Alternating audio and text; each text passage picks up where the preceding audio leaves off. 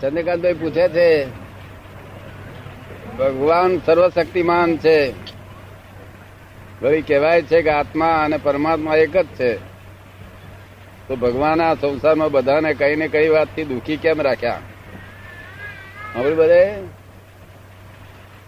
આપણે કહીશું કે દરેક પોતપોતાના કર્મ ભોગવે છે, તો આ જીવ કર્મ બંધનમાંથી મુક્ત થાય, અથવા આ જીવ ને પરમાત્મા પોતાના જેવો જ એકદમ કેમ બનાવી દેતા નથી. પરમાત્મા તો તૈયાર જ છે. આપણે બનતા નથી. આપણને આ લાલચો છે આ જે છે તે જે છે તે જે છે. એ કે છે તારી લાલચ પૂરી થાય તો મારી મારી પાસે આય. મારા આશરે આવી જા. મામ એકામ. શરણમ વ્રજ શું કે છે? સર્વ ધર્માન પરિત્યજ્ય શું કે છે? ને. પણ આને આપણે આ લાલચ છે આ છે લાલચ પેલી લાલચ છે પેલી લાલચ લાલચ. તમને કઈ લાલચ રહી છે કે? લાલચ? બધી લાલચમાં જ છીએ. બધી લાલચમાં જ છીએ. પરમાત્મા તો તૈયાર જ છે. તમારે હે? ફક્ત એને ઓળખવો પડે. કે જ્ઞાની પાસે ઓળખાણ થાય. તો તૈયાર થાય જ્ઞાની ક્યારે મળે? લાલચ ઓછી થાય તારે. ક્યારે જ્ઞાની પુરુષ મળે? કંઈક લાલચ ઓછી થાય ને થોડીક લીંગ હોય તે જ્ઞાની પુરુષ છોડાય દે. કે ભાઈ શું સાર છે? રહી જાને આમાં ભેગો થઈ જાને પરમાત્માને ભેગો થવાની ઈચ્છા છે. ક્યાંના? રહીશ ક્યાંના? અહીંના જ છે. અહીંના પટેલ છો. થોડું ઘણું ગમતું નથી સંસારમાં. થોડું ઘણું કંટાળો આવે છે. આવે છે? રસ્તો કરીશું આપણે. ભેગું થયું છે ને ભગવાનના? કરીશું. વાત હાથી લખી. બાકી ભગવાન તો તૈયાર નહીં બેઠા સુંદર. કોઈ ભેગા થયેલા નહીં? વડોદરા જ્ઞાન લીધેલું છે. જ્ઞાન લીધેલું છે વડોદરા. વડોદરામાં લીધેલું જ્ઞાન લીધેલું છે? તો એ રહ્યું ને ટક્યું નથી? જ્ઞાન ટક્યું નથી નહીં? ટક્યું છે કે છે? ટક્યું છે. પછી કેમ શું આપડે આજ્ઞા બરોબર રહેતી નહીં હોય નહીં? તમે ચોપડી વાંચો છો? નથી વાંચી. એટલે આ પાણી છાંટેલું નથી વાંચતું ને? જ્ઞાન લીધા પછી આ પહેલી વખત દર્શન કર્યા છે નહીં? ફરી એક જ ફેર ભેગો થયા નથી હું. આવીશ કે નહીં ભાઈ? અરે મને ભેગો થયો વધી અધિકારી ત્યાં હું તો દારૂ પીઉં છું. ફોન દારૂ પીતો મને મને ભેગો થયો ને તું એટલે તું અધિકારી. તું તું જે આ દારૂ પીવું છું તે દારૂ આ લોકો મોહનો દારૂ પીવે છે. કેવો દારૂ પીવે છે? આખું જગત જ મોહનો દારૂ જ પી રહ્યું છે ને. મોહનો દારૂ વહેલો ઉતરે પેલો દારૂ વહેલો ઉતરે? પેલો વહેલો ઉતરે સતત. જગતમાં પેલો વગોવાય. અને આ વગોવાય નહીં. સારું જ કહેવાય મોહનો દારૂ વગોવાય નહીં. કારણ કે બધા મોહી ને. આ દારૂ ના તો બધા શોખીન. એટલે કોઈ વગોવાય નહીં. પેલા દારૂ ના શોખીન બધા નહીં. પેલો વરી મેન્ટલમાં મેન્ટલ. કેવું? મેન્ટલમાં મેન્ટલ. પણ એ તો બે બે બેડા પાણી છોટ્યું ને, તો ઉતરી જાય. અને પાછો કે શું? સાહેબ, હું તો મૂર્ખમાં મૂર્ખ છું, નલાયકમાં નલાયક છું, દારૂડિયો છું, આવું બધું બોલે, હો. પોતાની જાતને માટે કે એ ના હોય અહંકાર. અને આ તો શું અહંકાર બધો હોય? આમ કેપી હોય તો અહંકાર બધો પાર હોય વગર હોય નહીં? હોય કે ના હોય? એકદમ હું ધનંજય કે શું કે હા. જો કેફ જો કેફ જો કેફ મને પાર વગરનો કેફ હતો. મને મારા મોટા ભાઈ શું કહેતા હતા? મારા મોટા ભાઈ એ બહુ બહુ બહુ બહુ અહંકારી હતા. તાર મારા મને એમ કે મોટા બીજા અહંકારી વધારે તો પછી એક દાડ મને કહે તારા જેવો અહંકારી મેં કોઈ જોયું નથી. તને ચાલુ આ કઈ જાતની વાત હું એમને અહંકારી કહું છું એ મને અહંકારી કે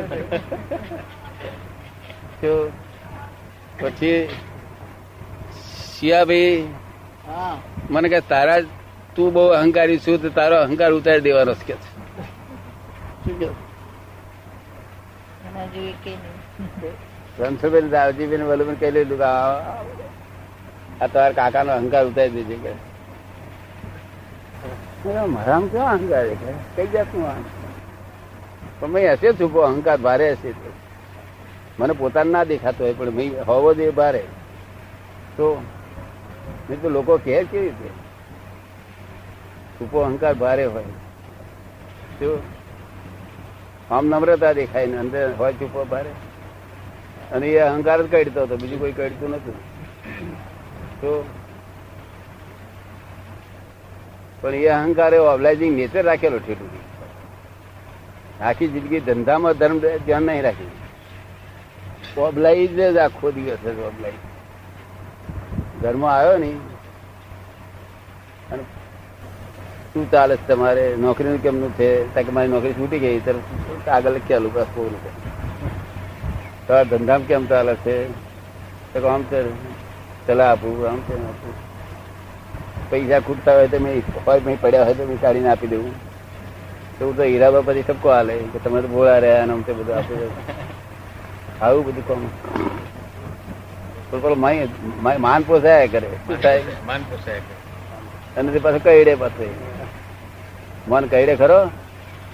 તમને નહીં કઈડ્યો ના કઈડે. કાયડે બચકું ભરે? ભરે. ભરે. બસું ભરે. હા. દુનિયામાં કઈ વસ્તુ બચકું નહીં પડતું વધારે વધારે વાલો માન. તે બચકું ભરે. પછી સેકન્ડ વાઈફ ભાઈ તે પણ બચકું ભરે. એક જણ તો એક જણ તો મને કહે છે મારી વાઈફ મને હાપણની પેટ બચકા ભરે છે. કે હું હાપણ ના બોલીશ એવું? ખાવા નહીં મળે. બોલાતું છે હાપણની પેટ. એને હાપણ કહેવાય એને હાપણ કહેવાય આપણે હાપ કહેવાય આપણે આવું બોલે. આપણી પેટ બસમાં ભરે મને આ સંસારમાં જાત જાતના અનુભવ થતા છે નહીં થતા તમને કેમ લાગે? અનુભવ થાય? લોકો બસો ભરે? ત્યારે બીજા કઈ વાત કે સાચી સત્સંગ પૂછો બધા હા? બેહર ભાઈ બેહર એ બે બેહર ને બેહર ને જવું છે. જવું છે ઘેર જવું જ જાવ વાતચીત પૂછો બધાને વાતચીત હા. આપણા પુસ્તકમાં લખ્યું છે હા. કે ત્રિયોગી મનુષ્યને સદવિનયમાં રાખજો. આત્મા સિદ્ધ કરવા ગયો ને આત્મયોગ તો ત્રણેય યોગ એની મેરે ઉત્પન્ન થઈ જાય. મન વચન કાયા ત્રણેય યોગ એની મેરેજ તૈયાર થઈ જાય. આત્મયોગ સિદ્ધ કર્યો કે તાર ત્રણે યોગ સિદ્ધ થઈ જાય.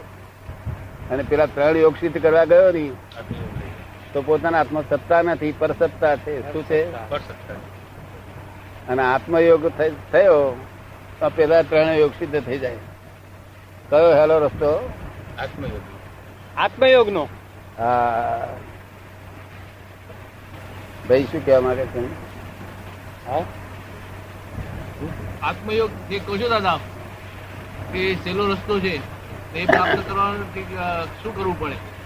કે છે આત્મયોગ એ સારો રસ્તો છે પણ એ પ્રાપ્ત કરવા માટે શું કરવું પડે? પ્રાપ્ત કરવા માટે જેને આત્મા સિદ્ધ કર્યો હોય આત્મા પ્રાપ્ત કર્યો હોય અને બીજાને આત્મા આત્મા પ્રાપ્ત કરાવી શકે તેમ હોય ત્યાં આગળ આપણે બેસીએ સત્સંગમાં. એમ કરતા કરતા કામ થઈ જાય.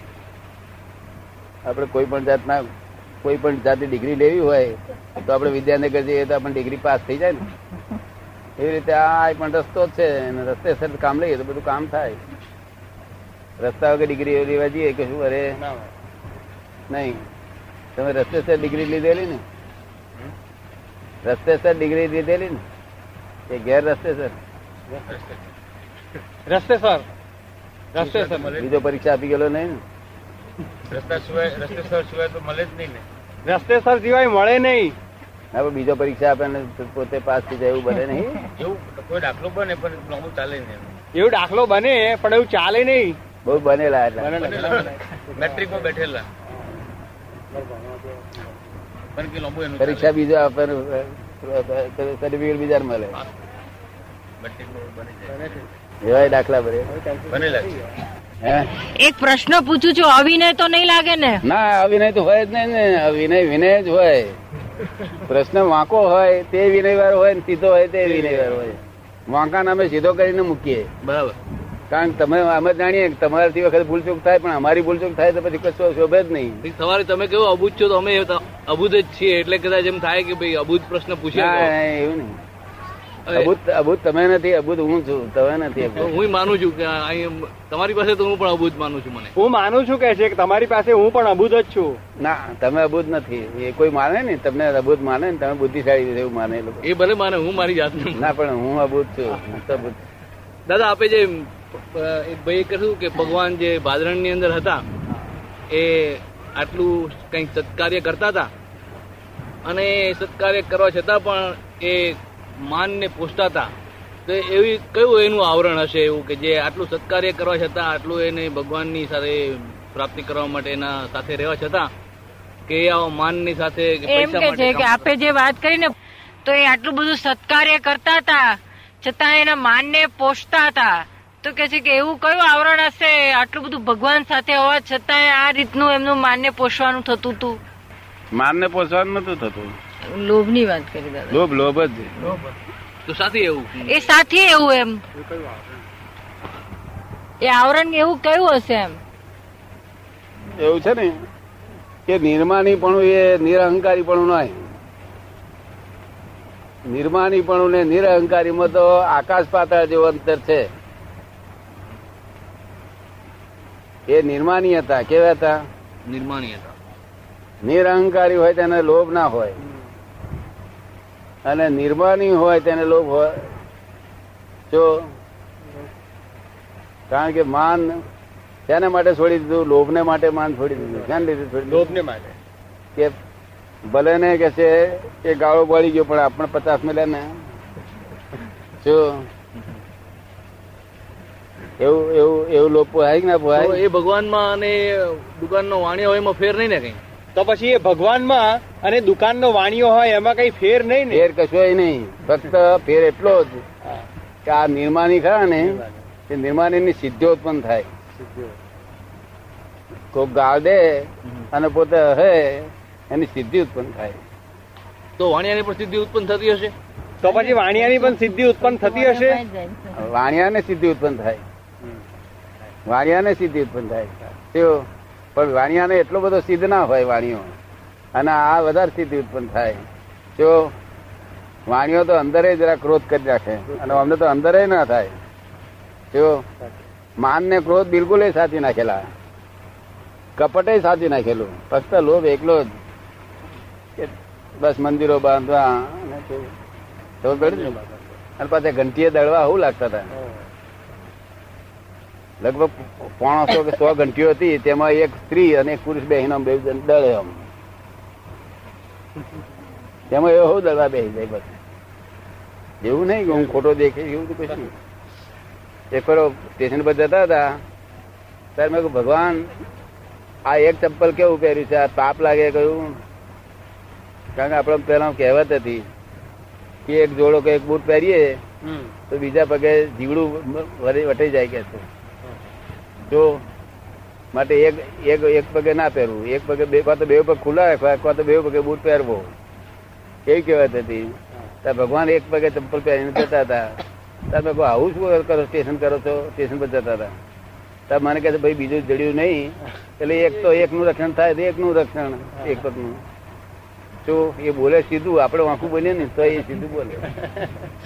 આપણે વાંકું બોલીએ, એની મશ્કરી કરવા જઈએ તો એ સીધું બોલે. જો એટલે સીધો ઉત્પન્ન થાય ને.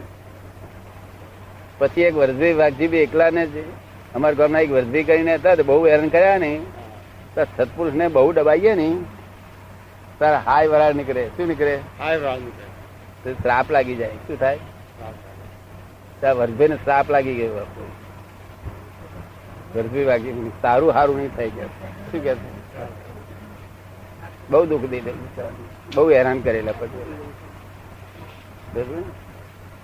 તમે જોયેલા ખરા? જોયેલા નહીં ભાઈ જોયા નહીં ભાઈ જોયેલા જોયેલા. હું? તમારી ઉંમર કેટલી થઈ? સાઈઠ. તો જોયેલા તમે? તે વરસભાઈ હાય લીધેલી. ના લેવી જોઈએ હાય કોઈ પણ સંત પુરુષ નહીં આ. અને મને અમને તો ભગવાન માનતા હતા લોકો. પોતે ઝરીનો જરીનો કપડા પહેરે. કેવો? જરીના જરી એટલે આમ મખમલની. જરી હા મકબલ ને મકબલ નો પેન્ટ. હા. મકબલ નો કોટ. અને ઝરીની પાઘડી. એકદમ ઝરીની અને ઉપર ઉપર છત્રી મોટી ઝરીની ઝરી કસમની મોટી છત્રી.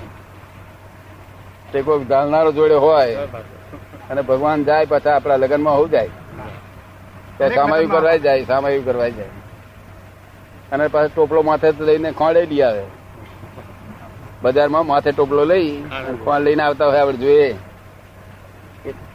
ભગવાનની ભગવાનની આવી બાબતે છતાં લોભ હતો એ મેં જોયો લોભ. પાર વગરનો લોભ.